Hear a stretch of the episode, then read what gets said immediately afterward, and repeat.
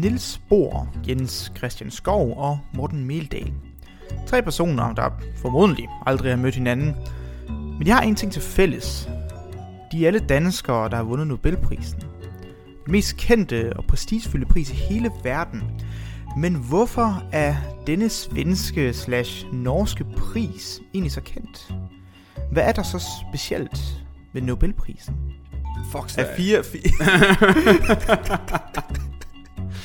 ja, lige mine ord. Og jeg I, tror I også, Sverige, der er ingen, der tror på Nej. fred. De tror bare på dynamit. Præcis. Norge, vi dykker ned i Nobelprisen og nogle af de danskere, der har vundet den. I dette kontroversielle afsnit af En ting ad gangen.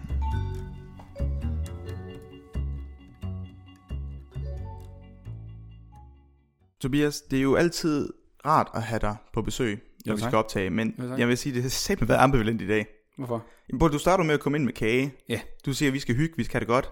Det er mega nice. Mm. Men så fortæller du noget helt vildt irriterende.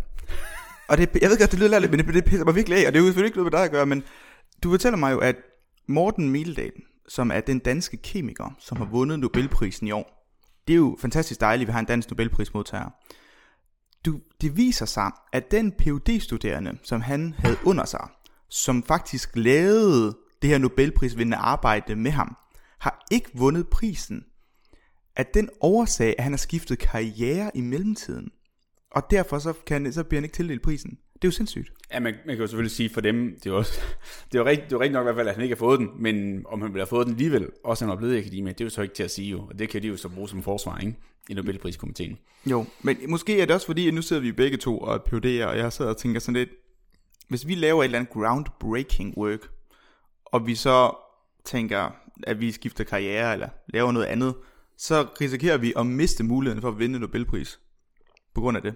Eller at alt æren giver givet til vores vejledere. Ja, sådan er det jo i akademiet. That's life.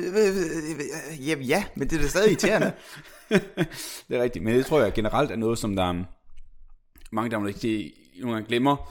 Ofte, når der er nogen, der vinder de her Nobelpriser, så er det ofte gruppelederne, så de professorer, der står bagved, men det er sjældent dem, der laver arbejdet. Det er det godt være, at de har de gode idéer, og det er selvfølgelig ekstremt vigtigt, altså, fordi de kan sidde der, de har også lavet noget rigtig godt arbejde, dengang de selv var unge og phd-studerende, og selv var i laboratoriet, eller hvad man nu lavede. Ja. Men når man kommer op og er gruppeleder, så laver man ikke selv noget hands-on work længere. Så er det bare øh, ens phd-studerende og postdocs, og med nu er, der sidder og laver alt det der hard hand-on arbejde. It's an unfair world, Tobias. Ja. Hvorom alting er, så skal vi tale om Nobelpris i dag. Ja. Øh, netop at den oversættelse, som jeg tidligere, at vi jo har øh, en dansk Nobelprisvinder i kemi i år. Så vi vil gerne tale lidt om i dag, hvad er Nobelprisen egentlig for en størrelse? Ja. Hvorfor er det, folk går så meget op i den? Altså, der er jo mange priser, det er jo ikke den eneste. Men der er ikke nogen, der sådan rigtig kender de andre forskningspriser, og nogle gange så, så siger man, nå, jamen, øh, øh, øh, øh, hvis du vinder The Field Medal inden for matematik, så er det, Nobelpris, så er det øh, matematikens svar på Nobelprisen. Mm. Du ved, at alle sammenligner andre felter og andre priser med Nobelprisen, Ja. for ligesom at, at fortælle, hvor stort det er. Og, og hvor hvorfor, hvorfor er den her pris så kendt? Og hvilke danskere har vundet den gennem tiden? Ja, og også mindst, hvor, altså, hvad har deres forskning så betydet senere hen? Ja, så præcis. ofte kan man sige, der er nogen, der laver rigtig meget spændende arbejde, men ofte så får man jo også tit Nobelprisen meget senere, for det er først meget senere, man finder ud af, hvor stort en effekt det arbejde, man har lavet, har betydet for, Ja. For verden og for naturvidenskaben, og det er ofte derfor, at Nobelprisen bliver givet ja, nogle gange 10, nogle gange 20, nogle gange 30 år efter, at opdagelsen egentlig er blevet lavet. Præcis. Øhm, så vi kommer til at dække nogle af, hvad hedder det, jeg kommer til at fortælle lidt om, hvilke fysikere, der har vundet Nobelprisen, ja. Danske fysikere. Du kommer til at tale om, hvilke øh, Nogle læger, og der er både nogle læger, øh, det, altså dengang var det jo alting. Ja. Altså, Ja, ja, en læge, det var, det var alt muligt, mand. Ja, ja. Det var- Ja, i hvert fald tilbage i tiden, der var man lidt mange forskellige ting. Men i hvert fald, de har fået den i enten medicin eller i kemi. Ja. Ja. Øhm, og så øh, dækker vi nok selve Morten Meldals, øh, hvad hedder det, øh, hvad hedder det, triumf, eller hvad skal man sige, hans opdagelse i et andet separat særafsnit, Ja, hvor vi kan få lov til rigtig at dykke ned i det. Ja. Godt, men øh, lad os lige starte med Nobelprisens historie, hvor, hvor det den her tanke kommer fra. Ja.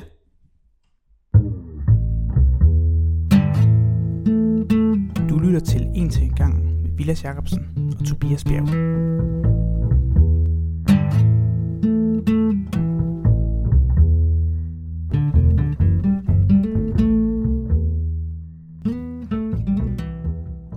Okay, Vilas. Øhm, Ja. Nu har du jo styr på Nobelprisen historie. Jeg ved ærligt talt ikke så meget. Jeg tror, jeg har hørt enkelte ting, som jeg faktisk ikke rigtig ved om er sande. Men det kommer fra, er det Alfred Nobel? Alfred det kommer Nobel, ja. Alfred Nobel. Og hvornår, snak, hvor lang tid siden er det egentlig, at det startede det her? Det, det er helt tilbage i starten af det, hvad hedder det, af, af, det start, af starten af 1900-tallet. Øh, Den første Nobelpris blev udgivet i 1901. Ja. Så det stammer egentlig fra, rigtig nok Alfred Nobel, svensk, øh, kan man kalde det, ja, kemiker, er nok fair at sige. Han var han, ham, der opfandt dynamit. Øh, ja, så han opfandt dynamit. Er det TNT? Eller var det noget andet? Dynamit og TNT? Åh, oh, godt spørgsmål. Jeg ved ikke, øh, om der er nok forskellige typer af sprængstof i dag, og jeg ved ikke præcis, hvilken variant han lavede. Nå, i hvert fald dynamit. Yes. Ja, det kunne springe. Og, og det tjente han helt vildt mange penge på, og blev utrolig kendt. Altså han var, meget, han var, han var en offentlig kendt karakter øh, i, Sverige, og egentlig også internationalt Ja. på det her tidspunkt. Så stor kendis skal man forestille sig. Og Alfred Nobel, han, øhm, han udvikler firmaer, der producerer det her øh, dynamit, og han begynder at tjene rigtig, rigtig mange penge. Så Øhm, han basically tjener masser af penge på våben, egentlig. Ja. Og det er nemlig ret øh, vigtigt, det der med, at det lyder jo ikke super godt. Det er jo ikke sådan, man sidder og Det er tænker, ikke, det er ikke great. good guy. Det er nemlig det. Og det, der faktisk sker, det er, at i øh, 1888, der dør hans bror Ludvig Nobel. Ja. Men øh, på grund af, lad os kalde, øh, måske ikke så veldokumenteret journalistik, er der en fransk øh, journalist, der skriver om øh, døden af Nobel, men han, han, han misforstår. Han- han laver simpelthen lige en han tror, det er nekrolog. Alfred.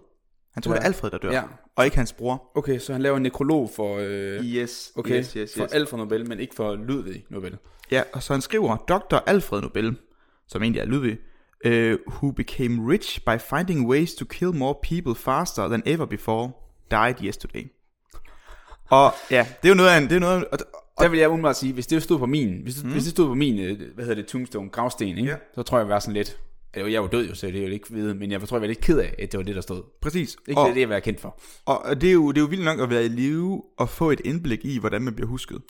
Ja. Altså rimelig meget sådan, at folk troede faktisk, at jeg var død, og det er sådan, at de huskede mig. Ja. Øhm, og det siges, at altså dem, der har talt med, med Alfred, det, det tog han faktisk meget til sig. Det var øh, ikke så nemt for ham at høre det her, hvilket var færre. Øh, og han, da han så dør, der har han øh, ikke nogen kone eller børn. Altså Alfred. Alfred dør. Når Ja. han så dør, så har han ikke kone eller børn til at overtage hans kæmpe, kæmpe store formue. Mm. Så han skriver i hans øh, testamente, sådan rimelig meget ud af ingenting. Der er ikke rigtig nogen, der vidste, at det her ville ske. I hvert fald Okay. ikke offentligt. Så der er ingen, der anede det, det, det ville, at du ved, han har sagt, når jeg dør, så giver jeg alle mit... Det, det, ingen vidste. Advokat åbner testamentet, lang forklaring for, hvordan alle hans penge skal bruges til den her Nobelpris. Og han oplæser selv, hvilke emner er det, den skal gives til. Den skal gives til fysik, medicin, kemi, litteratur og fredsprisen. Og mange mener jo så, og det er spekulation, at grunden til, at man tænker, okay, fysik, medicin, kemi, det er jo måske meget inden for hans egne felter. Ja. Det er jo sådan, at han har arbejdet med. Øhm, litteratur, okay, bestemt. Ja. Fredsprisen, den virker som the odd one out. Og mange har motiveret, at... Det er klart, at du kalder ham for dynamit i forvejen, så Ja, så lidt.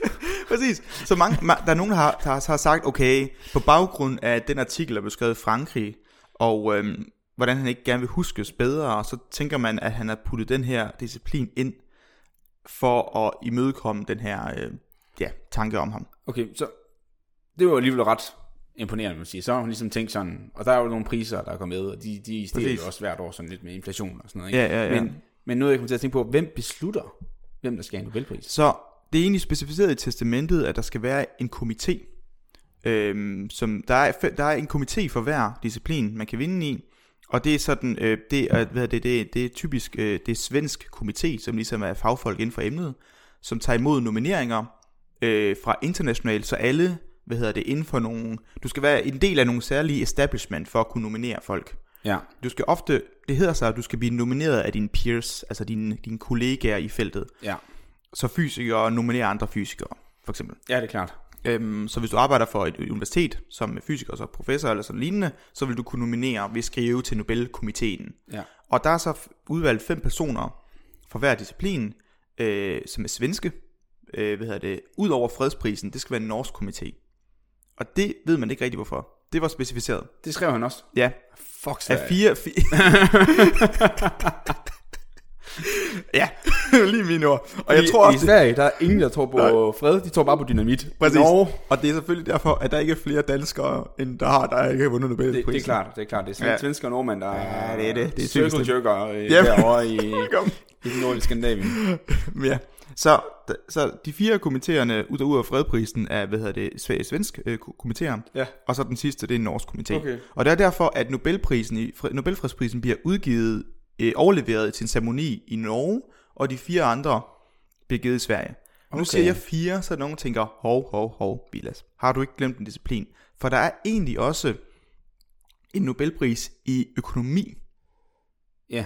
men den er ikke fra den oprindelige testamente. Det er altså en efternøler, som var egentlig en den svenske statsbank, så vidt jeg husker. Jeg ved ikke, om det var statsbank, men det var en svensk bank, som foreslog det her, eller de, de lavede egentlig deres egen pris, til, som øh, første gang blev udgivet i 1969, øhm, til folk, der havde lavet særlig godt arbejde og forskning inden for økonomi. Ja. Og de gav den øh, på baggrund af, hvad hedder det, Nobels øh, et eller andet år, øh, jubilæum fra, fra, fra første pris, eller sådan noget lignende. Okay. Eller fra han, hans død. Det er så sådan eller- en ærespris. Ja, det var nemlig sådan en ærepris i, i anledning af, af Nobels øh, død, måske. Og man kan måske også sige, at dengang han døde, var global økonomi måske heller ikke det helt store ting endnu. Nej, nej. Så man kan sige, at det er en rigtig Nobelpris. Ja og nej. Altså, det bliver udgivet med Nobelpriserne, så det bliver overleveret til Nobelprisceremonien. Og man kender det i Nobelpris økonomi. Ja, men der er jo så nogen, der vil sige, jamen det var jo egentlig ikke rigtig med. Nej. Men, men den, er, den er sådan, as- det vil sige, den er associeret med Nobelprisen. Mm. Øhm, men det er sådan lidt et, et gråzone for, om den, er, om den egentlig er med, eller sådan. Men, men, men det tror jeg, øh, det er den, det er den, det siger vi, den er. Øhm, right. Så den her komitéer, de bruger typisk et år på at øhm, kigge på de her nomineringer. Fordi at de får så nomineringer ind for alle for folk i hele verden, der nominerer folk og siger, jeg vil gerne nominere bla bla bla på grund af det og det og det. Og så de får jo tusindvis af nomineringer ind. Ja, Ja, og så kigger, bruger de et år på at kigge alle dem igennem. Øhm, og tjekke og så videre, så videre, så videre. Og så når de så har lavet beslutningen, så opgiver de så informationen. Og så er det der, så er det bliver det annonceret, hvem der vinder Nobelprisen. Og det gør det så tidligt i efteråret, og så udgiver den der i december. Ja, 10. december. For Ja. det er, hvad hedder det, øh, jubilæumet, det var der, det er hans øh, Nobels dødsdag. Han døde den 10. ja. december. Altså den rigtige Nobel. En rigtig Nobel, ikke ja. Ludvig. Mm. Øh, er Alfred Nobel. Øhm, ja, så, så det, er egentlig, det er egentlig sådan, Nobelprisen virker. Grunden til, at den så er så kendt, det er et, det er jo en fantastisk historie, der kommer ud af ingenting. Svensk rigmand leverer kæmpe, kæmpe pengesummer til øh, priser inden for naturskab. Mm. Så han er utrolig kendt på det tidspunkt. Man kan sige, hvis du skriver journalister øh, skriver, skriver om ham i Frankrig, så er han i hvert fald internationalt kendt mm. allerede dengang. Ja. Øhm, så det er en god historie. Pengesummen dengang, skal man huske på, var jo også vanvittigt stor i forhold til andre priser. Så det var sådan, det var, de, der, de andre priser, der var, for der var priser for, for god øh, videnskab, det var der masser af, men prisen fra Nobelprisen, som jo i dag ligger på øh, cirka en million dollars, øhm, det er så sådan 8 millioner svenske kroner, tror jeg Ja. eller et eller andet den stil. Der er det sådan, at da den blev udgivet første gang, der er det jo 20 gange årslønnen for den typiske øh, videnskabsarbejder øh, arbejder eller forsker. Ja, så det er 20 års arbejde, basic. 20 års arbejde i løn, det er jo sindssygt. Og der var slet ikke nogen andre priser, der, der havde den mængde pengebeløb. Nej. Så en kæmpe kendt øh, op, opfinder fra Sverige dør ud af ingenting, giver alle sine penge til forskningen i så store summer, at det er helt absurd. Så folk, der måske ikke ved noget om øh, forskning og naturvidenskab, de kan godt se, wow, der giver så store beløb, så må det være nogle folk, der bare virkelig har gjort noget godt. Jeg tænker også, plus der må du også være i det testamente, i det han også har givet videre uden at sige noget, så må du også give en masse penge til den komité, der skal Ja, lave arbejdet, for det er jo Formodentlig, ja. bare noget at gøre frivilligt. Jeg sidder og tænker, jeg sidder med det Ja, tænker, ja, på, præcis. Lov, hvis jeg døde, og så bare sagde, jeg skrev med testamente, at I nu skal lave den her komité, så var sådan, hvorfor skulle jeg gøre det? ja præcis. Der, der er formodentlig nok øh, penge også til, til dem, der skal udføre arbejdet. Ja, nemlig. Øhm, ja, så, så det er jo simpelthen så, sådan, sådan, det kom til, og det er derfor, den egentlig er så kendt. Dog vil jeg sige, at den er, den er også blevet kendt, fordi den har valgt nogle rigtig gode folk. Øh, så mange har været ret enige med de valg, de har taget. Så man kan sige, hvis de nu har valgt nogle super kontroversielle figurer, så er man sådan lidt, om er det så virkelig en god pris. Men fordi, ja. som du siger, de tager så lang tid om at vælge en, så kan de også godt se, okay, har personen de sidste 10-20 år faktisk, den opdagelse, de lavede, den faktisk været god. Ja. Øh, så de ikke bare hopper med på noget hype, der så stikker af.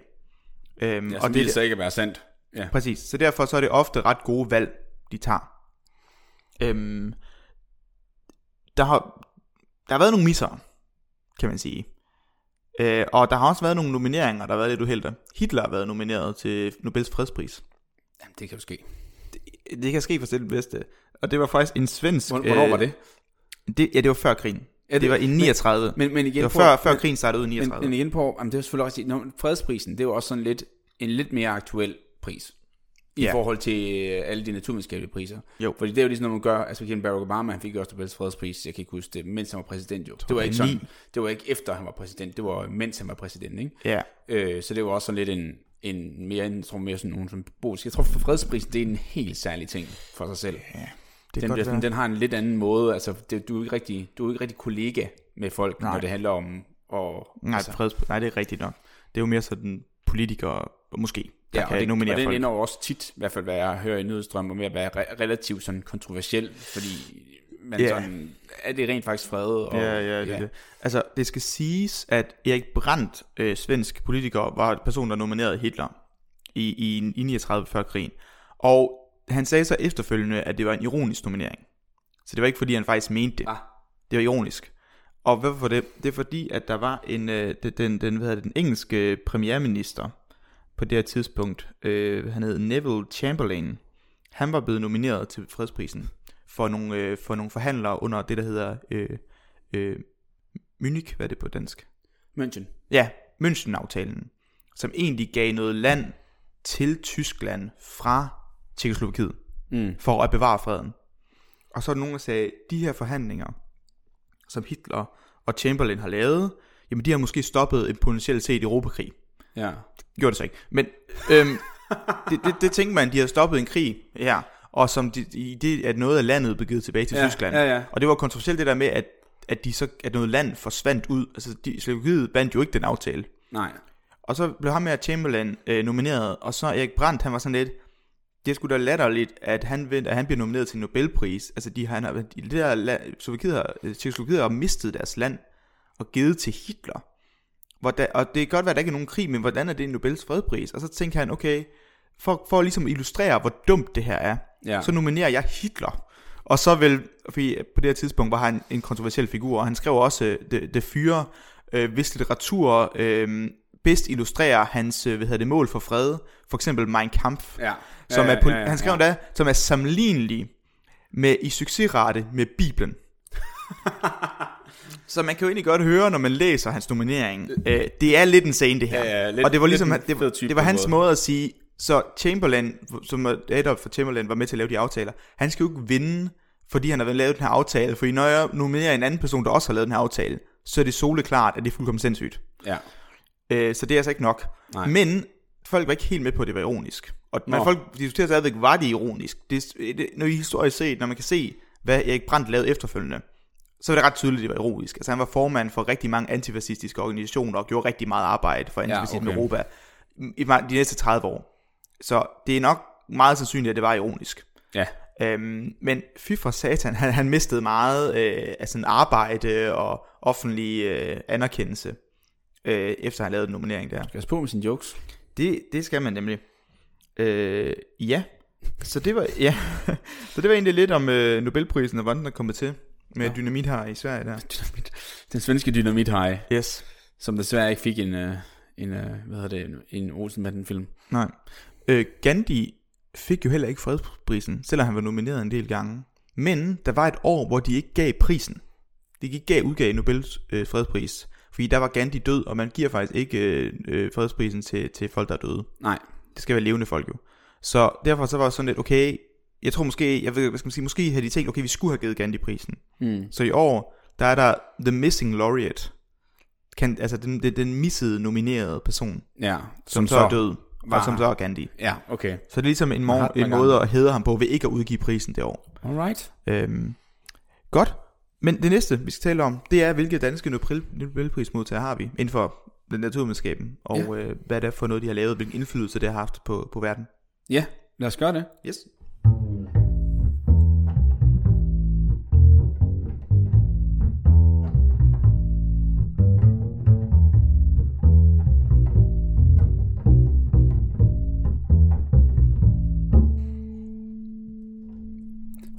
Alright, Vilas.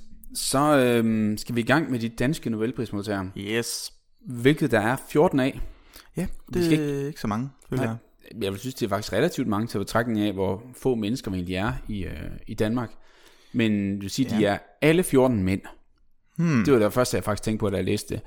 Og generelt, hvis vi kigger tilbage på de danske Nobelpriser, eller ikke Nobelprisen generelt, er der meget få kvinder. Generelt i hvert fald inden for naturvidenskaben. Jamen, det er faktisk rigtigt, og jeg tror faktisk også inden for fredsprisen, der mener jeg, læst, at der er blevet givet 114 fredspriser, og at 16 af dem er kvinder. Ja, og jeg tror generelt ikke, at det er fordi, at de har lavet mindre naturvidenskab, og været mindre vigtige for den fred, der har været på jorden. Det har nok bare været den der med at blive overshined af den mandlige kollega, og jeg ved i hvert fald, at der er nogle flere eksempler også inden for naturvidenskaben, hvor de ligesom har lavet et godt stykke arbejde, men de ligesom lige, der er lige nogle mandlige kolleger, der lige har, du ved, snupset lidt ind over sidelinjen, øh, fordi de ikke rigtig blev taget seriøst, de der kvinder der, ikke? Ja. Øhm, og det synes jeg egentlig er rigtig ærgerligt. Jeg tænkte faktisk også, det var ikke engang spurgt nu, jeg tænkte måske, vi skulle lave på et tidspunkt, hvor vi lige, lige ned, dykkede ned i nogle af de, både de danske, men også internationale kvinder, som der har lavet noget ekstremt stort og vigtigt arbejde, men der måske ikke rigtig er blevet, har fået den store, hvad kan man sige, Anerkendelse. anerkendelse som Ved vi hvad, burde vi have kan fået. lave vores egen Nobelpris. En ting gangens Nobelpris, som er Ja, så skal det vores- bare være, det skal ikke være Nobelpriser, så skal det være en ting ad gangens pris. Åh, oh, ja, det er rigtigt. Ja, en ting gangens pris, hvor vi en gang om året øhm, giver vores pris og anerkendelse til de dygtige forskere, og så sender vi dem en ting en gang kop. Det er sindssygt god idé. Også fordi jeg, jeg elsker bare ideen om, at der er en eller anden super dygtig forsker, der får sådan en super random en podcast, de nok aldrig har hørt om. ja, vi, ja. Kan, vi, vi, kan, vi kan få sådan noget godt printepapir, så det ser meget officielt ud og sådan noget. Det kunne er være jeg så, grineren. som et stempel, sådan et rødt fedt stempel, hvor man, hvor man lige kan se sådan, Det er rigtigt, og så kunne I måske være lidt dristige, og så invitere dem med til en øh, podcast-afsnit, hvor de kan fortælle om deres forskning. og sige, det gider jeg ikke, for jeg kender ikke. Ja, men alligevel. Men alligevel. Jeg kan Men- godt lide ideen, Vi kan prøve. sende nogle kopper til nogle random mennesker, det er jeg game på. Det lyder bare griner. Ja. Så like and subscribe, hvis du har lyst til at... Ja præcis. Lad, lad, os prøve at se, om, øh, lad os prøve at se, om vi kan gøre det. Ja. Nå, det var bare sådan en indskydelse, at, at det, var, det er lidt for dårligt, men vi, vi har i hvert fald valgt, at vi vil snakke om de danske, hmm. og dem er der jo nogle, nogle mænd, og vi har valgt at dykke ned i fem i dag. Ja. Jeg har taget tre med, mm. som jeg så synes, og du har taget to med. Øh, og vi skal nok også forklare, hvorfor vi, vi har valgt dem. Øhm, så hvis jeg starter med den første her, så er det nemlig dans, danskeren Niels Ryberg Finsen. Ja. Siger det der noget, det navn overhovedet? Øh, nej. Fordi vi har jo begge to arbejdet på Stenmuseet, Øh, ja. og der er faktisk en udstilling omkring Niels Finsen. Nej. Ja. Det er jo pinligt. Jeg har i hvert fald arbejdet der i fem år. Men det er inde i epidemier. Epidemi Nå, ja, udstilling. ja, der kommer der kommer du aldrig. Nej. du kommer kun i fysikafdelingen. præcis. men, men nej, øhm, og han er faktisk den allerførste dansker og allerførste færøer til at få en Nobelpris. Ah, ja, ved du hvad, det, det har, um, har jeg faktisk godt læst om, nu du siger det. Ja. Da, jeg, da jeg selv lavede øh, forberedelse til afsnittet. Det er rigtigt. Ja, og, øhm, og det fik han. Han er, han er født i Torshavn i, øh, i 1860, og han døde i 1904, og han fik Nobelprisen i 1903.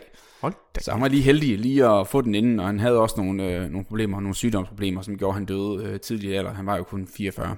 Nå, ej, Øhm, puha. Det. Men det er jo egentlig ikke det, øh, som det skulle handle om. Fordi at det, han nemlig arbejdede med, det var øh, lysets påvirkning og lysets indvirkning på huden i forbindelse med tuber- tuberkulosebehandling. Øh, så det man kan se, hvis vi nu, nu kan vi lave et charter til Stenmuseet, det er ikke fordi vi, sådan, vi er ikke sponsorer eller noget som helst, men nu kender vi begge to meget godt til det. De har en rigtig fin indstilling, man kan se hans lamper. Han havde sådan nogle store lamper, der kunne samle lyset, lysets stråler i sådan jeg må sige, i en trakt, og så kunne det meget fokusere meget, meget kraftigt lys på små områder af huden. Og det var fordi, at i slutningen af 1800-tallet, der var tuberkulose et meget, meget stort problem. Og tuberkulose, det skyldes jo af et, af et bakterie, du får ind, og mange kender det måske som lungetuberkulose. Faktisk menes det, at der er en sjettedel af verdens befolkning, der lider af tuberkulose. Men stadig, stadigvæk. Stadigvæk den dag i dag, især i Asien. Og det er simpelthen fordi, at over 90% af dem, der har tuberkulose, det er, hvad kan man sige, det er en latent, altså en, en gemt en infektion, som der gemmer sig ind i lungerne. Ja, øh, jeg forstår, jeg, jeg, hvad havde vi ikke, havde vi ikke, var vi ikke færdige med det? Det der tuberkulose noget? I Danmark, jo, Okay. Hvad, var der en vaccine, eller hvad? vi har både haft en vaccine, men så i Danmark, der va- vaccinerer man faktisk ikke med det mere, øh, medmindre du for eksempel skal til nogle af de lande her, hvor det er Okay. øh, farligt. Øh, I Men det er simpelthen fordi, I det er noget med, noget med hvor, hvor især i drikkevand og generelt hygiejne overalt, hvor vi er, der er vi jo ret højt på det i Danmark. Så det er ikke stort problem Ja. længere. Okay. Men det man også kunne få, ud over de her tuberkulose, som man kan få i lungerne, så kunne man også få hudtuberkulose. Og det kommer sådan nogle, sådan nogle røde knopper og knuder i, øh, ude på huden, som sådan så rigtig, rigtig ulækkert ud, og var rigtig, rigtig farligt, og man kan jo selvfølgelig dø af det. Øhm, og, Og- det er egentlig de samme bakterier, det kan bare ramme forskellige steder. Og det der øh, koncentrerede lys, han tog med Ja. hans øh, store loop, basically. Ja, Det, det, det kunne behandle de der knuder. fuldstændig. Og, og han fik en, han fik egentlig også, øh, ja det tror jeg også det var, men de var meget koncentreret på de her knuder der, og der var selvfølgelig også en koncentration af bakterier i de her knuder, der var på øh, huset. Det hedder ja, faktisk ja, ja. lupus vulgaris, så øh, mm. det kan sige lidt om, øh, det Det lyder lidt som en rigtig klam øh, besvævelse for Hogwarts. Ja. Ja. Lupus vulgaris. jeg har ikke lyst til at vide, hvad den gør. Nej. Øhm, men i hvert fald, så er, er det egentlig, man kan forestille sig, at han, det der høje koncentration af, af lys, det kan inducere, altså skabe DNA-skader i de celler, der er her, og dermed også i bakterierne, og dermed dræbe dem. Det er jo- og når jeg siger det, Ja. så kan være, at du sidder og tænker, Ja, det, er det jo har præcis, jeg hørt før. Ja, det er jo præcis det, vi gør ude på protonafdelingen. Lige præcis, På og det er faktisk derfor, jeg har taget ham med, fordi at man mener nemlig, at han er grundlæggeren for generel strålebehandling. Det, øh, ja, det er interessant. Så det er også derfor, han fik jo Nobelprisen 10 var- år, nej, 20 år efter han startede med at arbejde med det her. Jeg skulle sige, det er jo faktisk ikke mange år efter, at det første øh, Copol-60 øh, strålingsbehandling kommer. Det er jo faktisk i 40'erne, man begynder at eksperimentere ja. med det. Det er interessant. Så når man kigger, så, så man kigger tilbage, så man se, at det jo generelt, hvis du bare tager noget af det lys, vi har nu, så vi ved jo i dag, at jo, hvis du får for meget sol på hele kroppen, vi lavede Ja, afsnit ja, om ja. solcreme for ikke tid siden, så kan du få kraft af det, men hvis du så, og det er fordi, du laver ændringer i vores raske celler, men hvis du så kan angribe de, øh, hvad hedder det, de, hvad hedder det, Syge ikke raske celler, de syge celler, og det, i dag er vi jo meget dygtige, for vi kan vide noget, der kan penetreres, gå igennem huden. Ja, i stedet for bare overfladen hud. Ja, lige præcis. Dengang kunne man kun ramme overfladen af huden. Det var smart, når du havde et eller andet på overfladen. Men det virkede jo rent faktisk, det her. Ja. Ja. Og det var derfor, han blev så kendt for det. Men han fandt aldrig ud af, hvorfor det virkede. Nej. Han vidste bare, at det virkede. Ja. Og han var med til at udvikle en hel masse på det her. Og det var faktisk, faktisk først øh, op til langt senere i 1900-tallet, hvor man begyndte at bruge antibiotika mod de her bakterielle infektioner, at man faktisk stoppede med at bruge det her. Det er, det er jo sjovt, at he- hans arbejde er hele grundlaget for mit forskningsfelt. Ja. Og det var derfor, jeg tog med. Jamen, ja, tak Tobias, og, og tak til Nils for, jeg, tak for, til jeg, Niels. for jeg havde et arbejde. Niels Finsen. Øh, så jeg synes i hvert fald, det var rigtig interessant, at man sådan, Mm. mm. og det giver selvfølgelig god mening, altså at, at man må jo starte med noget, man kender, og man kender solens stråler, og så kan man gå ned og arbejde med meget, meget mindre øh, bølgelængder øh, mm. i forbindelse med, med dit arbejde, ikke? Og så det er jo så også protonbehandling, du arbejder med, så det er jo noget helt andet faktisk. Ja, ja. Men det er jo også en strålebehandling i princippet. Mm. Mm. Ja, så det var egentlig den Jeg tror det er allerførste- mindre, jeg tror, det er længere bølgelængder. Længere, først det sige. ved du mere end mig. Ja, ja. Længere Det bølgelængder. er lige meget. Ja, anyways. Øhm, og generelt strålebehandling også, altså at finde ud af, at røntgen var en ting også, og, Mm. og man kunne bruge det til, til forskellige, øh, forskellige applikationer i lægevidenskaben. Ja, så øh, det var egentlig det, jeg havde om øh, Niels Ryberg Finsen. Ja. Første Nobelpris. En frygende Niels. For en Niels. Skal vi videre til den næste Niels så? Ja, det synes jeg. Ja, det er Niels Bohr. øh, så vi vinder Ham Nobel- kender jeg. Ja, ham, er, ham tror jeg måske mange, der har hørt om, øh, Ja. hvis man har gået i skole i Danmark.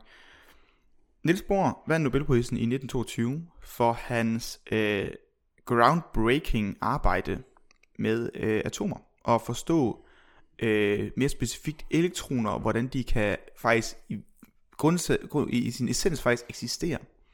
Så på det her tidspunkt i, i, i historien, der har man fundet ud af, okay, øhm, når, når vi kigger på, på meget små ting, vi, vi kigger på vand for eksempel, så har folk havde fundet ud af, okay, vand består egentlig af noget, der hedder molekyler, Mm. som er noget mindre, og man begynder at klassificere, hvad er det for nogle molekyler, og hvilke grundstoffer består de her molekyler af, H2O, selvfølgelig hydrogen og oxygen, som er det vand består af. Ja. Og man begyndte at være bedre og bedre til også at forstå selve de her atomer, som opgjorde molekylerne, forstå hydrogen og helium.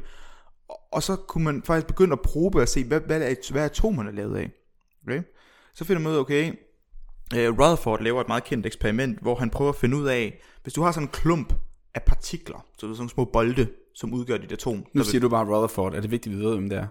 Ja, han er fysiker. Okay. Selvfølgelig. Øh, ja, det er ikke så vigtigt. Men det, det var ham, der... Han, han laver et meget kendt forsøg, hvor han, han tænker, okay, hvis du kigger på et atom, for eksempel ilt, kan vide, hvordan det ting, altså de ting, som iltet er lavet af, hvordan er de fordelt? Er de sådan lidt sådan jævnt ud over det hele, lidt ligesom sådan småkageagtigt, hvor der er lidt, der er lidt over det hele?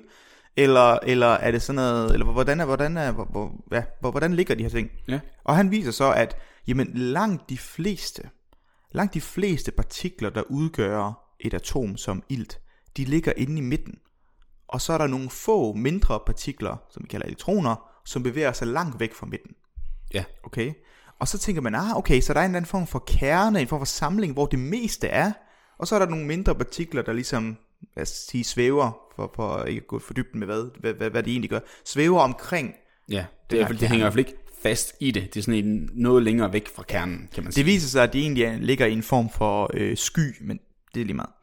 Øh, så så de, de er i hvert fald længere væk fra kernen, right? Ja. Og så, men, men så kommer der et kæmpe problem, som er et giga, giga issue, for det viser sig, at hvis de nu bevæger sig rundt om kernen, lidt ligesom øh, månen bevæger sig rundt om solen, eller også rundt om jorden, og jorden rundt om solen, i sådan et cirkulær bevægelse ting, så når man regner på det, så burde elektronerne faktisk miste energi og falde ind mod kernen og forsvinde. over, over tid. Ja. Øhm, hvorfor? Det behøver man ikke at vide. Der kan man høre vores afsnit øh, Fantastisk eller farlig elektromagnetisk stråling. Der taler jeg mere om det. Det viser sig nemlig, at hvis elektroner bevæger sig i en cirkelbevægelse, så skyder de faktisk lys ud. Og det er sådan en energi, der forlader dem, og så vil de, kan man nu sådan forestille sig, at den, hvis den bevæger langsommere og langsommere, så vil den crashe ind mod, mod kernen til sidst. Ja. Og det var et kæmpe problem, fordi man havde bevist, at det var sådan her, men når man regner på det, så burde atomer ikke eksistere. De burde kollapse. Og det er et tough sell at sige, at atomer ikke eksisterer, når vi rimelig meget kan se, at de gør. Ja. Og man, man fattede ikke det her. Så man må, ligesom, man må ligesom sige, vi har et problem her, Ja, og det giver ikke mening, så vi er nødt til at finde ud af, at man vil connecte de Præcis, to ting, præcis. de to dots Yes. på en måde, ikke? og det er der, at vi bryder med vores kendte forståelse af, hvordan naturvidenskab fungerer. Der Niels Bohr foreslår, hvad nu hvis, at på et helt fundamentalt plan, de her elektroner kan kun bevæge sig og have energier i meget specifikke øh, værdier. Så man kan sige, at den her elektron i det her, det her iltatom, den kan kun have energi på det her tal, og det her tal, og det her tal, men ikke noget ind imellem. Mm. Og så siger man, men er det på grund af, er det på grund af at det, det, hvis, du, hvis den har noget ind imellem, så er det upraktisk? Og så siger jeg, nej, nej, helt fundamentalt findes det ikke. Mm. Det kan ikke eksistere i fysikken. Altså, så det du prøver at sige, det er, at ligesom man kan have energi, lad os nu bare sige helt arbitrært, man kan have energi på en, og man Ja. kan have energi på to, men man Ja. kan ikke have energi på halvanden. Nej, og det er ikke fordi, det er upraktisk, eller det er, sådan, noget, det er fordi, det, det kan ikke, det kan ikke eksistere, det findes ja. ikke. Og man kan sammenligne det som, at hvis du kører i en bil, right, du, kører, du har en hastighed på 60 km, 52 km, så kan du ofte, du kan godt køre 52,5 km i timen, Mm. eller 52,58. Altså alle de her trin imellem altid fininddelt, og der, er- der er ikke noget problem. Ja, ja. Og det Niels Bohr så siger, det er, øh, du kan ikke køre 51,5 km i timen, fordi det findes ikke. Det eksisterer fald på det ikke. her ekstremt fundamentale niveau. Ja, så på, i på, på atomerne, universets mest simple plan, så findes de her ting ikke. Så, og det er en vanvittig tanke, at, at sådan noget bare ikke eksisterer. Ja. Fordi hvorfor skulle det dog være sådan? Altså det, og, og det er det, der var så Ja, ja, kontroversielt. Det, er noget med kvantemekanik at gøre. det er nemlig præcis det. Det er Fordi nemlig kvantemekanik. Det minder mig jo om i vores afsnit, vi har lavet to afsnit om kvantemekanik mm. far, og det store problem med kvantemekanikken er jo netop, og det kan du så også forklare bedre end mig, men at man ikke kan fatte det, Mm. basically, fordi det ikke hænger sammen med noget, som man kender fra sit eget liv. Ja, men præcis. alt det, du kan se, opleve og føle, der gælder de her regler ikke, eller sådan, som sådan, men det gør det kun på et lille niveau, hvor det sådan er helt umuligt at forstå, hvorfor det, er det det. er sådan og sådan, og ikke noget flydende midt Ja, imellem. for nu sagde jeg for eksempel før, når et atom, det er jo sådan, lige, lige ligesom nogle bolde, der flyver rundt. Det er overhovedet ikke ligesom nogle bolde, der flyver rundt. Nej. Og det er ikke ligesom, hvis du forestiller dig, at ligesom solen, at jorden bevæger sig rundt om solen, det er på ingen måde det, der sker. Nej. Og der er ikke noget, som vi kender, der beskriver atomer. Så det er derfor, at matematik er nødvendigt. Fordi matematik, det, det, de siger bare, det her objekt, det er det her, og det her, og det her, det bevæger sig sådan her. Mm. Men det giver ikke dig nogen som helst forestilling eller billede om, hvad det er. Den fortæller kun, hvor den opfører sig, og det er bare sådan, det er. Ja. Og så kan matematik forudsige, hvad der sker. Og det må du bare acceptere. Ja. Og det var så kontroversielt, men det virkede sgu. Ja. Hvis man brugte hans model på, han som gjorde det på hydrogen, så kunne han forudsige øh, basically, hvordan hydrogen kom til at opføre sig. Dog viste det sig, det virkede ikke på nogen andre atomer end hydrogen. Nå. Det virkede ikke på helium, eller på nogen af de andre. Og så var Niels Bohr, han skrev til, jeg tror det var Rutherford, eller så var det en, der hed Thomson, men det er lige Han skrev med dem, og var sådan lidt, hey, øh, jeg har fundet det her resultat, men jeg ved sgu ikke, kan jeg publicere det? Kan jeg, kan jeg udgive en artikel med det her? Fordi det virker ret godt på hydrogen, og det er ret præcist, ret eksakt. Så der er tydeligvis noget her, men det virker ikke rigtigt på nogen andre atomer. Og så var han, han skrev med sådan, ja, men det synes jeg godt, du kan prøve. Så vandt han Nobelprisen for det. Men det er fordi, så den her kontroversielle tanke har man så taget videre, og så har man fundet ud af, at Bohrs idé er egentlig god nok, den skal bare lige justeres lidt, og så kommer Schrödinger og Schrödinger-ligninger, bla, bla, bla, så kører ja, det hele der. Så man kan sige, at hans model var egentlig ikke, det han kom frem til, hans linjer var ikke rigtige. Nej. Men, men han havde ideen, og det er mere sådan ideen, det er det, der var så fantastisk. Som, at, som man det havde vundet den fra, for man kan ja. godt lave alt det der, og det er måske lidt det, vi snakker om før, at der er nogen, der laver alt det hårde arbejde i enden, ligesom vi snakker om tidligere, mm. men, den, men dem, som der rent faktisk får ideen om, at der kunne være på en ny måde, ja. det er den der grundlæggende gentænkning af, hvordan man forstår nogle ting. Ja, og det er, svært at få, det er svært at sige nu, men at kunne få den her idé og fatte det og se, hvorfor det er godt og bevise, at det virker, det er så sindssygt svært. Ja. At det er virkelig svært at værdsætte, ved mindre du selv har prøvet at være igennem en lignende proces. Og det der med at få en idé, det er nemt at forklare en idé, som siger, det er hvorfor den her idé er god. Så siger jeg, okay, men at få den. Ja. Jesus. Ja, um, ja, det er rigtigt. Ja, men, men, men det, var, det var ligesom det med, med, med Niels Bohr, og, hvorfor han, og han var jo international, altså han var jo en held i hele verden altså hele verden, alle fysikere kendte Niels Bohr, han var the guard, altså der er så mange fantastiske det... historier om Niels Bohr, der besøger alle mulige universiteter, mm. med, med Richard Feynman i Los Alamos uh, under atom, uh, hvad hedder det, våbensproduktionen i 2. verdenskrig, og hvordan han bare sådan, folk var sådan, det er Bohr, du må ikke, ikke kigge på ham, du skal ikke ånde den luft, han ånder i, altså folk havde så meget respekt for den mand. Okay, så nok derfor, han har fået lidt mere, altså fordi altså, han har fået så meget respekt på grund af den, de tanker, han har lavet, så de går næsten fordi man kan næsten sige, at for eksempel nu nævnte jeg Niels Finsen før, mm. og han, han var der ikke så mange, der kender. Nej. Men så alle kender Niels Bohr. Du kommer yes. også til at snakke om Ågebor senere. Ja, som også, søn, som, som også vinder Nobelprisen og det i 75. Der meget få, der kender. Præcis. Også. Men, men hans arbejde var heller ikke lige så groundbreaking som hans far, hvis vi skal være men, men igen, de fandt begge to Nobelpris. Så, ja. så er det bare sjovt at tænke på, at der er en, der er en Nobelpris, der er mere cool end en ja, anden det, Nobelpris. Der er, det er en rangliste af Nobelpriser. Det er der helt sikkert. Der. Øhm. Øh, det skal også sige, at han, Niels Bohr har lavet så mange andre gode artikler jo. Altså det er, ja, jo, det er jo en hel livstid af fænomenale artikler, en efter den anden, og der er så mange effekter og koncepter og mekanismer og matematik, som vi stadigvæk bruger, bruger ikke bruger, bruger, sorry, bruger i dag. Det er øh, ord svært. det er fedt pun. Vi stadig bor i dag. ja, ja. I næste afsnit, eller næste sektion af den her øh, podcast, der skal vi tale om hvad? Der går vi videre til, uh, til Johannes Fibiger. Han, han lyder nice. Ja, det er han også. Lad os, lad os, lad os tale om ham så. Yes.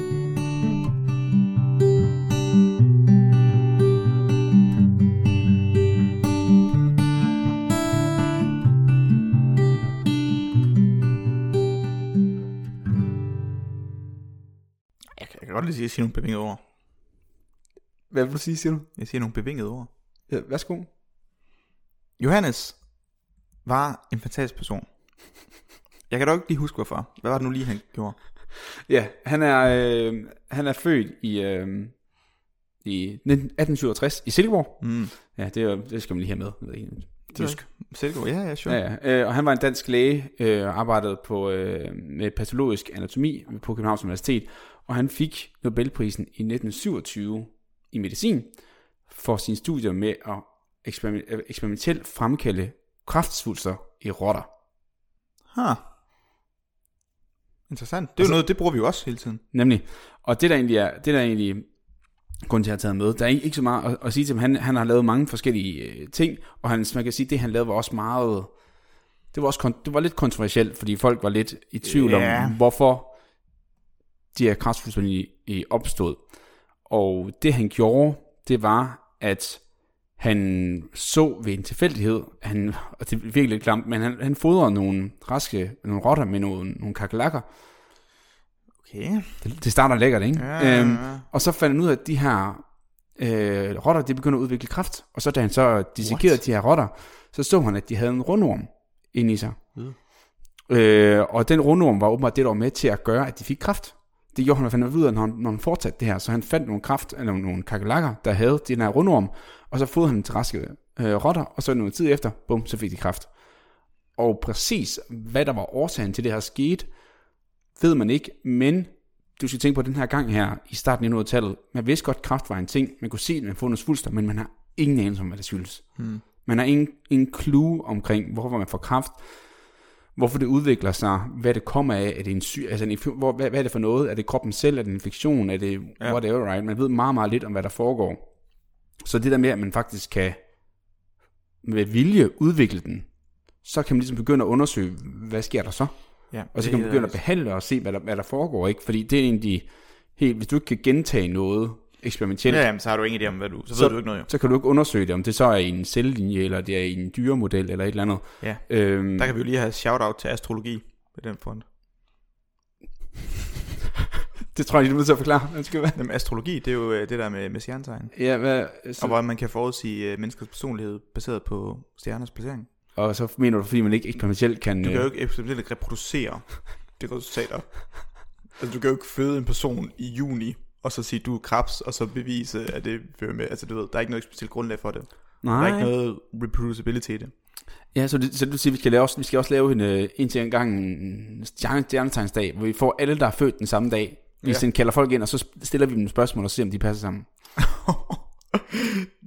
ja, det, jeg, vil, jeg vil faktisk rigtig gerne gøre det. Jeg tror, jeg tror bare, for, at vi er skide sur. Tror du det? Ja. Altså, jeg tror, jeg vil sige, udenbart så tror jeg, at mange af dem, der lytter til vores podcast, de er måske ikke de største fans af astrologi.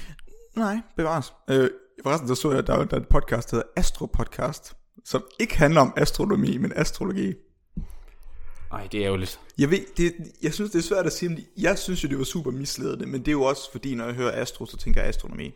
Ja, det er også, det er også videnskaben, kan man sige. Det er det, men, men jeg så den podcast, det godt lyder spændende, og så sådan noget stjernetegn og spiritualitet. What the fuck? men, det, det er, men vi ikke, hvad, det er bare fint. Folk må, må tro på, hvad de vil, så længe det er opmærksom på, at det er tro. Alright, side story. Ja.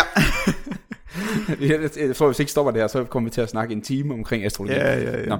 Anyways, men det var i hvert fald ret interessant, at han kunne ligesom fremkilde den her, det var reproducerbar, han kunne gentagende gøre det her, og de fik det her kraft der, og det gjorde netop, at man for fremtiden nu kunne bruge det her eksperimentelt og arbejde med det her i dyreforsøg, og så senere hen har man så fundet andre måder, man kan inducere ja. det. Og også grund til at tage det med, det er jo netop fordi, det er også noget, som jeg arbejder med inden på mit arbejde, hvor vi arbejder med kraftbehandling, og der kan vi nemlig også inducere kraftsvulster i mus og rotter, mm. blandt andet ved, ved forskellige teknologier, men det er overhovedet ikke det samme, vi gør her. Nej, vi har nej, ikke nogen kakelakker nede eller noget som helst. Men det er jo så også fordi, vi har fundet ud af meget mere, hvorfor kraft fungerer, og vi har lavet en hel afsnit om, hvad kraft egentlig er, og hvordan det udvikler sig. Men ideen er jo egentlig, at det er jo ikke fremmede celler, det er vores egne celler, der går ud af kontrol, ja. og så begynder at leve sit eget liv. Det er det yes. bedste liv, dødelige celler. Ja. Øhm, og det ved man nu, så når man ved nogle af de her mekanismer, så kan man relativt nemt man kan sige, inducere, altså øh, hvad det ikke godt andet udtryk for det, øh, i gangsætte, kan man sige, mm. kraftproduktion, eller produktion, eller kraftsvulst, tumor. Øh, dannelse i i rotter og mus, og dermed ja. undersøge, hvordan man kan behandle det, mm. inden man kommer i mennesker. Jo, jo, altså, det, altså jeg tror også, øh, altså det er også noget, vi gør ud ved os jo. Ja. Det er ret øh, en kendt model ved, ved mus, at kunne for eksempel placere en tumor i, i foden. Ja, lige præcis. Øh, og så behandle den. Og, og så, det er rigtig øh, nemt nemlig, når det er, når det er i foden, for så kan man nemlig se den. Og, øh, men jeg vil sige, jeg, jeg forstår godt, at folk tænker det er som kontroversielt. Ja. Altså det, for det er det. Det er det. Øhm, og jeg, altså jeg kan sagtens se argumenterne for, hvorfor det måske ikke er i orden at gøre. Jeg plejer bare altid at sammenligne det med, at nu må jeg jo indrømme, at uh, ude på vores afdeling, så er der jo faktisk været rigtig mange børn og unge med hovedhalskræft jo. Ja. Og det er sådan lidt, når, når folk så spørger, hvorfor har vi ikke en øhm, bedre behandling til det her, så øhm, har jeg ikke lyst til at sige, det er fordi vi ikke vil øh, teste det på mus. Hvis du mener. Ja. Altså det, det, det, det føler jeg er, er tof at sige, at ens barn måske dør af hovedkræft, fordi at man ikke har lavet den nødvendige forskning på mus. Ja, det er rigtigt. Så det, det er altid en overvejelse, men det er jo igen det er jo en lang, dyb diskussion lang omkring og meget svært etisk dyr, dyremodeller, yes. og hvornår det er noget, og det er jo derfor, at der er, man kan bare sige, der er meget, meget, meget stram lovgivning i Danmark. Danmark jo, har faktisk ja. en strammere ja. lovgivning, end EU har, yep, i forhold til, mm. hvor meget, altså hvor meget de må lide, øh, de her mus, inden man skal aflive dem. Ja. Um, så, men det er en helt anden diskussion. Det er en man kan sige, vi gør det her, vi gør det her af the greater good, vil jeg også sige. Det er jo, det er jo den generelle. Det er jo det. Øhm, nå, men i hvert fald så var min pointe med ham her, det er, at det er noget som, igen, noget som næsten dig og mig begge to arbejder med den dag i dag, at, at man bruger eksperimentel kraftforskning, mm. og, det, og han, han ses som en af grundlæggerne for ham her, øh, Johannes Fibel. Ja. Lidt klam Nobelpris, men alright, alright. ja, ja, i forhold til med kakelakkerne. Ja. Ja, ja. Han, lavede, han lavede igen også mange andre ting, han har blandt andet også med tuberkulose og flere ting, men Jeg man får ikke, jeg har næsten, jeg har næsten ikke lyst til at høre om hans andre forsøg. Nej, det skal vi ikke snakke om. Nej, nej, fint. nej. Øh, næste, næste levende billede. Ja. Eller, det ved jeg så ikke, om de er mere. Åge Bor. Åge Bohr, 1975, vinder han Nobelprisen. Også i fysik. Øhm, Åge Bohr er jo, som det måske lyder, søn af Niels Bohr. Mm. Og blev også professor, også på Københavns Universitet. Han vinder Nobelprisen for faktisk noget arbejde, der minder på mange måder omkring hans fars arbejde. Så Niels Bohr var ligesom bl- blandt andet kendt for at lave den her atommodel, den her såkaldte skal-model, med at elektroner kan være i nogle særlige energier, øh, som vi talte om før. Mm. Du kan lave en meget lignende model om selve kernen. Okay, så ikke de elektroner, der svæver omkring, men kernen kan have forskellige energier, som er sådan fixeret 1, 2 og 5, men ikke imellem. Nej, okay, ja. Så lidt det samme koncept, og det Ågebor lavede, øh, det var nemlig, at han eksperimentelt, eller han viste, at de her modeller, dem lavede han bedre, og viste, at det passede med eksperimenter. Så han var den første til at demonstrere, at en lignende skalmodel for kernen kunne blive lavet, og det passede med de eksperimentelle målinger. Det gjorde han i tre artikler. Øhm, og det var ret rev- revolutionært, for det var første gang, at man faktisk, altså Bohrs arbejde, hans far, undskyld, Niels Bohrs arbejde var den første gang, han demonstrerede, at man eksperimentelt kan sammenligne elektroners energiniveauer. Oh, så han lavede, teori. Det, han lavede det eksperimentelt, Nej, nej, nej. Niels. Eller nej. Øh, nej, nej. Så Niels han demonstrerede, at du, kunne, at, at, du, undskyld, at du teoretisk kunne forudsige eksperimentelle resultater Yes. omkring energiniveauerne af elektroner. Og Ågebor, hans søn, var den første til at demonstrere, at du teoretisk kan forudsige energiniveauer i kernen. Okay, så, så hvis vi forstår det rigtigt, så hvis du nu laver, og jeg ved, du havde analogier, men hvis du bare lige for at Mhm. forstå forskellen på de to, så hvis, du, hvis vi tager den i vores, øh, i vores øh, hvad hedder det, solsystems analogi, Klart. hvor kernen er solen, ikke? Mm. så Niels lavede sit arbejde på planeterne rundt omkring, Ja. hvor de var, mens at Åge arbejdede med solen. Det kunne man godt sige. Hvis man nu snakker om, det, at solen var kernen. Og Ja. jeg ved godt, at analogien er, er forskellig, men jeg vil sige, at det er de, der bevæger sig uden for kernen, og det, der er inde i kernen. Ja, nu har du taget kage med i dag, så jeg vil sige, at det kan man sagtens sige. Ja, jeg ved godt, jeg ved godt du havde mine analogier. Og det er for at forstå, okay, er at det fungerer ligesom solsystemet. Det er mere for, at man, man forstod, hvad forskellen var på kernen, og det, der var uden for kernen. Ja, ja, Ja. ja. Okay. Og hvor, du siger, det var revolutionerende, men alligevel ikke, han var alligevel ikke lige så hotshot. Og det er fordi, han var blevet outshined af sin far.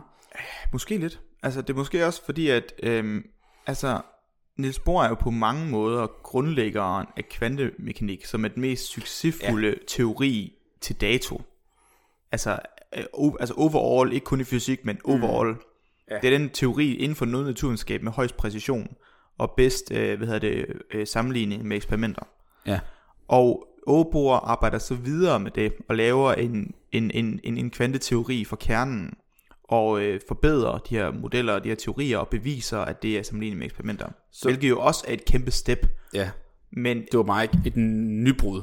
nej, præcis, det er måske der, det er, at, at Niels bryder med øh, alt fysik og øh, videnskab i fysik, som der har eksisteret since the dawn of time. Ja. Og, øh, og det er jo så vanvittigt, at, at det, det kan ikke under, under, under, underestimeres. Hvor Ågebor, han Mm. øh, tager ligesom næste skridt, men et mindre skridt. Ja. Okay. Og så har jeg sådan lidt en, en lille cliffhanger. Ågebor har også en søn. Åh oh, nej. Jo. Eller, Tom, jo. Thomas Bohr er professor i fysik på Københavns Universitet lige pt. Har han lavet noget? Ja, jeg har ikke, øh, jeg, jeg, jeg, jeg, jeg har set lidt på hans artikler, for jeg var sådan lidt, er der noget, der sådan var helt revolutionary. Han arbejder meget med, med, med det, der hedder fluiddynamik, som er videnskaben om, hvordan væsker opfører sig og bevæger sig. Øhm, og jeg har, øh, jeg, jeg bliver nødt til at dykke lidt mere ned i det. Ja. Men øh, det, Det var svært at forudse en... Øh, det, kunne være en, Nobelpris. det kunne være en potentiel en til en gang pris. Det synes jeg er rigtig godt. Men prøv lige at overveje det. vi, vi kunne lave sådan, og det var sådan en rigtig øh, clickbait-titel. Ja. En til gang og bor. ja, samme- ja, ja, true, true, true. Nå, men- det er rigtigt. men ja, og jeg tænker bare tænke på, Det er også det, man være mega Det er- nederen at blive totalt outshined. Ja, ligesom, og det er derfor, jeg, jeg, jeg fatter ikke, han gør det. Altså jeg tænker bare, der er der så mange folk, vælg, som... vælg noget andet. Ja, altså der må, jeg, jeg tænker, altså, nu ved jeg det ikke, men, men hvis du har nogle forældre, der er altså super kendte inden for et eller andet felt, så tror jeg, at man vil være bange for at blive sammenlignet helt vildt meget, så man lave noget andet. Ja. Så det er derfor, jeg er så overrasket. Men, Men, jeg ved ikke, jeg ved Det ikke... var ligesom altså, Kaspers Michael, ikke? Altså, hans far, og, altså, det var, vi er Ja. lige så gode som ham, og det samme med alle, alle de andre fodboldspillere. Laudrup har også fået nogle Ja, ja, sønner, ja, ikke, som ja. aldrig rigtig lige har levet op til navnet, ikke? Og Nej, der ville nok have valgt en anden, det er lidt det. retning. Det er lidt det. Men når det så er sagt, at leve op til navnet, altså Ågebor vinder en Nobelpris. Altså det, det er jo the, the top. Og han lever ikke engang op til navnet. Nej, og det gør han ikke. Ej, det er så ærgerligt. Så jeg er bare sådan lidt, altså, hvis Thomas Bohr ikke vinder en Nobelpris, altså han kan stadigvæk være en fantastisk forsker og lave rigtig godt arbejde, men hvis han ikke vinder Nobelpris, Så bliver han kendt som den, du ved, ligesom den, den øh, du ved, der er de der Hemsworth-brødre. Ja, Ja, hvor den ene er kendt end ja, den anden, så er det ja, den der præcis. kedelige Hemsworth-bror. Ja, præcis, præcis. det, så, den, okay, hvis vi, hvis vi siger for meget her, så får vi, får vi i hvert fald ham ikke med i studiet. Nej, det er nej. helt sikkert. så lad os sige, han burde helt sikkert vinde Nobelpris. 100 procent. Ja, enig. 100 procent. Best guy ever. En ting ad gangen støtter Nobelpris til Thomas Bohr. Ja, vi, no, ja, vi, kan, vi, kan, vi, no, kan vi nominere ham? Det ved jeg ikke. Altså, vi, vi er jo... Du kan jo nok, jeg kan ikke. Jeg er, ikke, jeg er jo ikke fysiker. Mm. Jeg ved bare ikke, om PhD-studerende kan Ah, nominere måske folk. ikke. Jeg tror Det- måske, man skal være lidt Jeg er ret højere på, at jeg er for langt nede i fødekæden. Ja, det kan godt være. Hvis du lige prikker til din vejleder og siger, hallo, Ja, ja. og siger, prøv at se, læse den her artikel her. Ja, ja, det, det vil jeg gøre. Jeg, jeg, jeg vil gøre mit, Ja. for at Thomas Bohr vinder Nobelpris. Det er bare ja. at sige. ja. Stærkt. Det, det synes jeg er et godt signal, Vilas. Så er der den sidste. Hvem er den sidste? Ja. Den sidste, det er Niels Kaj Hjerne. Øh, og han valgte egentlig Nobelprisen i Undskyld, hed han Hjerne? Hjerne, men med J, altså uden H. But still. Bare sted. Var han læge? Øh, ja. altså, der er også en, der har... Jeg tror, jeg tror, min, min, hvis jeg får en søn, skal han bare hedde Johannes Fysiker. Så var lige, bare lige, du ved. Men, men han, er- altså, han arbejder ikke med, han arbejder så ikke med, med nervesystemet. Så har det været helt Nå, perfekt, okay. jo. Så desværre ikke. Nå, hvad, hvad lavede han så? arbejder med immunsystemet. Men Mm, okay. fedt, der hedder. Mit navn er Niels Immun. Men om Nils Neutron. For ja, der, fuldstændig. Ja. Oh, god. Øh, ja, der er mange Nielser. Jeg ved ikke lige, hvorfor vi har så mange Nielser. Nå. Man kunne faktisk sige, at sandsynligheden for at vinde Nobelpris er direkte proportionel med hedde Niels. Ja, så, så man siger, 3 ud af 14 danskere, mm. der har fået en Nobelpris, var, øh, Var Nielser. Niels. Ja. Så der er større sandsynlighed for at få en Nobelpris, hvis du hedder Niels, end hvis du er kvinde. Det er rough statistik, jeg lige laver nu. Det her bliver et rigtig kontroversielt afsnit, det Ja. her, synes jeg. Men det er jo det samme med, at der er større sandsynlighed for at blive bestyrelsesformand, hvis du hedder Lars, end hvis du er kvinde. Er det rigtigt? Ja. Altså, rent statistikmæssigt, ikke? Fordi ja, der er flere Larser, end der er kvinder. Det Ja, er ja, ja. Det er koalitioner, ikke... Øh, Ja, det vil sige. hvad hedder det? Men det siger, jo det, siger jo så, det siger jo så lidt om, hvor mange mænd, der er i, i Ja, det er det. det, er det. Anyways. Øhm, men grund til, at jeg har taget ham her med, det er egentlig fordi, at normalt inden for medicin og den naturvidenskab, som jeg er inden for molekylærbiolog og molekylær medicin, der laver man ofte mange eksperimenter. Men han var, han var, han var simpelthen rent teoretisk. Men det var åbenbart kommet frem til, at jeg læste noget om, at han, vi, vi, kan, vi pipeterer jo ting, når man skal frem og tilbage, for man skal have meget små mængder, og man skal have mikroliter fra den ene til det andet og flytte over. Han kunne åbenbart overhovedet ikke finde ud af at bruge en pipette, ham her. Nå. Øh, Niels altså, så han, han, han kunne slet ikke finde ud af det der. Så han var rent teoretisk, ligesom han er teoretisk fysiker og eksperimentel fysiker, Det synes jeg er spændende. så, var, så var han teoretisk, hvad kan man sige, immunolog. Så vil sige, han lavede bare nogle tanker, og den her tanke, han vandt Nobelprisen for, sagde han åbenbart i et interview, at han kom, han kom frem til på en cykeltur på vej hjem fra arbejde. Ja, men altså... Det Ligesom er alle de gode sange, der kommer op. Der er folk, der bare lige fundet på den på et, et halvt minut, hvor det bare sådan, "Høj, jeg har en titel. Det er rigtigt. Det er, Øhm, rigtigt. Det er vildt, du. Så ja, hvad, hvad, hvad, hvad, hvad, gjorde han så? Ja, så det bliver i 1984, og der han vandt Nobelprisen, og han lavede så sit arbejde øh, til 20 år før det her også, ligesom mange af de andre. Ikke? Mm. Øh, så han arbejdede med, øh, jeg tror han lavede sådan et generelt, han har lavet flere forskellige ting, så han fik jo ikke for ikke eksperiment, men generelt så hedder det, at han fik Nobelprisen for teorier omhandlende specificiteten i udvikling og kontrollen af immunsystemer og opdagelsen af princippet bag monoklonale modstoffer. Ja, det lyder sgu tørt. Det lyder rigtig tørt. Men jeg kan lige brække, øh, bryde det lidt ned for dig. Klart. Øhm, og det, jeg synes, der er interessant, det man, det jo igen, det var nogle nybrud med, hvordan man tænkte, at immunsystemet fungerede. Mm. Så tidligere, der havde man en idé om, at, at når vi fik en infektion, mm. så skulle kroppen lære den her infektion at kende, før den kunne bekæmpe den. Så den ligesom, når nu kommer noget ind, så skulle den lave, du kender godt antistoffer, det har vi snakket om flere gange før, for eksempel med corona og, og alle mulige andre ting også i forhold til allergier og sådan noget. Hvis man får et infektion ind, så skal man ligesom, så var ideen, at, at det hele var, øhm, var sådan bøjeligt, og tingene kunne lære at genkende det her. Så proteiner var ligesom bøjelige, de kunne lære at genkende de her nye øh, antigen, øh, fremmedstof, infektiøse stof, vi har fået en bakterie, eller whatever det er. Ja.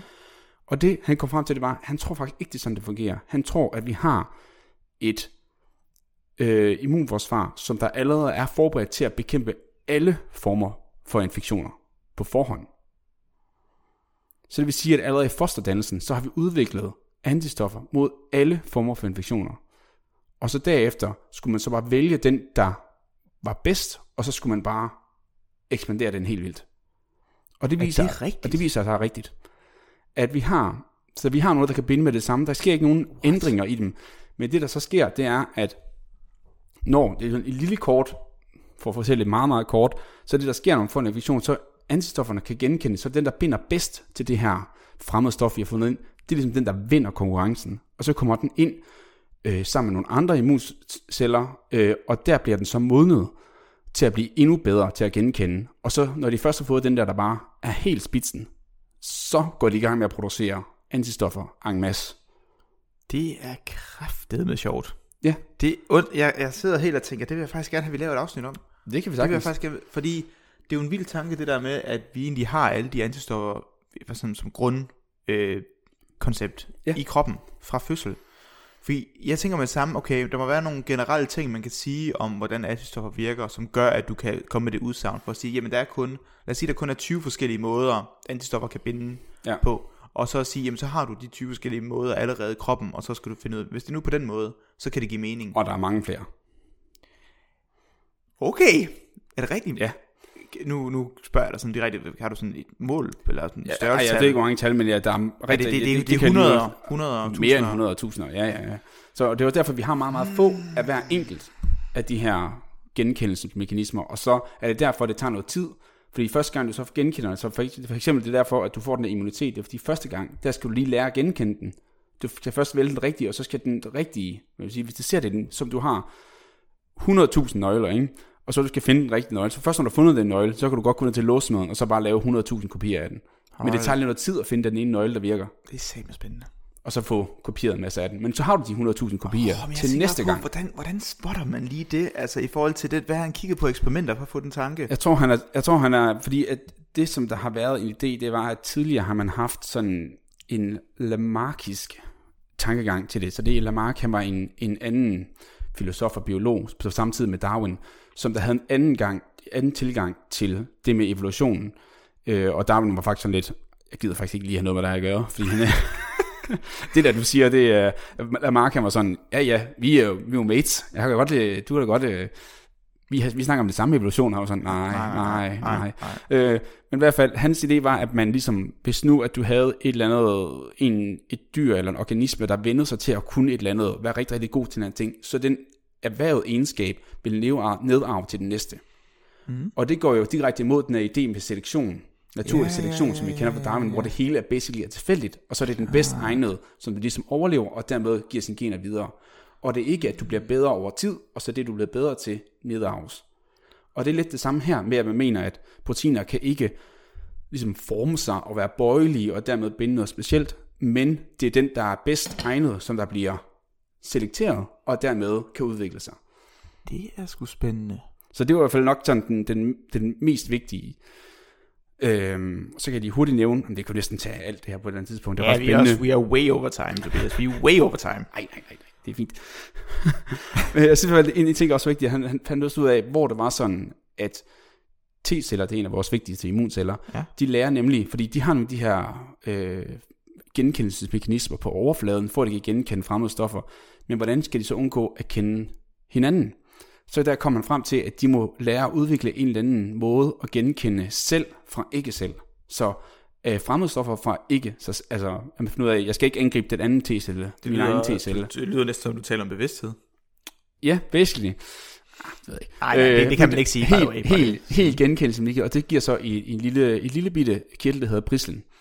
Ja. Øh, og det, det kommer man også med en tanke om. Det er hvad der, er, der sker. Og igen, og igen her er nemlig sådan, at det der med, at man ikke har siddet og læst noget, og så har fundet et eksperiment, der viser noget, og så tænkt, det må være det. Han har jo simpelthen bare læst en masse artikler, og så han ud fra det, han har læst, så han kommer frem med nogle nye teorier. Og så er der så andre, der har påvist det efterfølgende, at det passer. Det er jo dejligt. Det er jo øh, rigtig teoretisk fysiker fremgangsmåde. Ja, fuldstændig.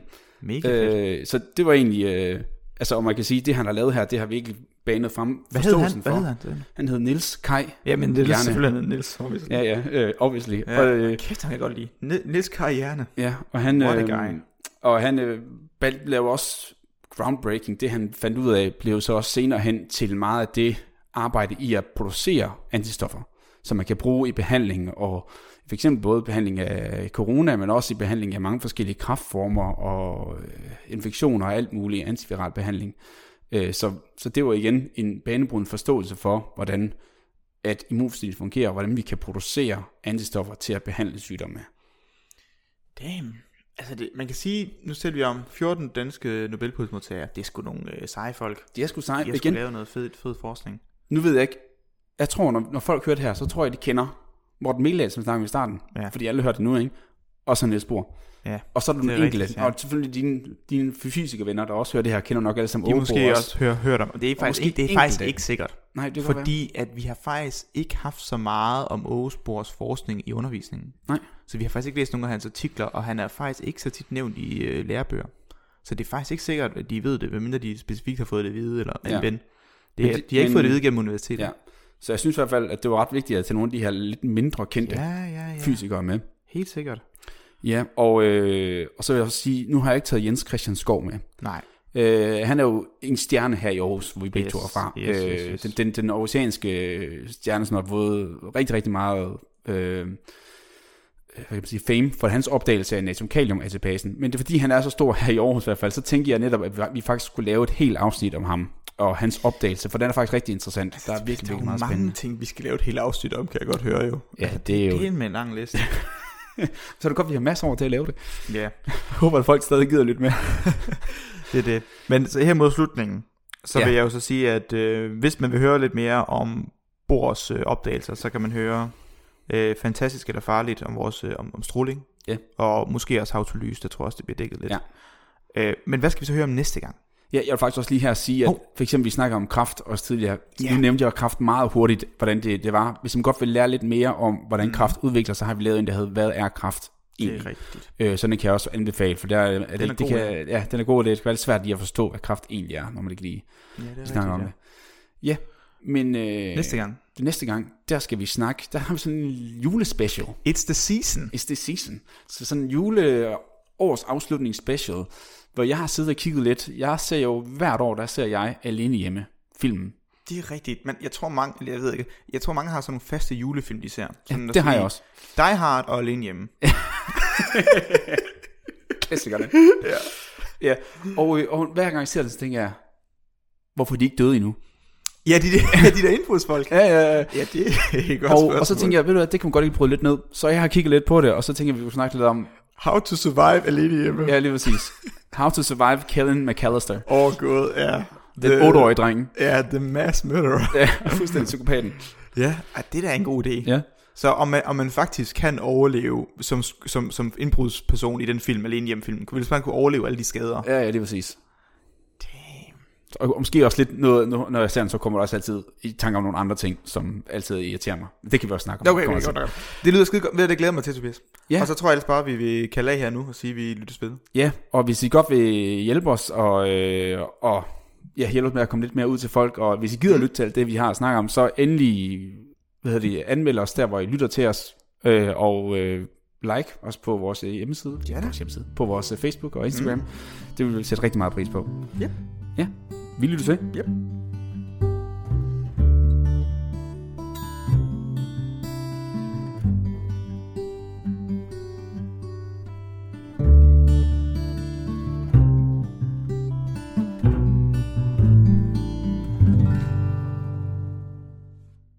Hey, Vilas her. Hvis vores podcast falder i din smag, så hjælp os med at dele naturvidenskaben med resten af Danmark. Det kan du gøre ved at vurdere os på din foretrækkende podcast-app eller anbefale os til venner og familie. Og hvis du virkelig er vild med os, så kan du støtte os på Patreon. Der kan du få adgang til episoder, før de kommer ud, og eksklusive afsnit. Tak for at lytte med.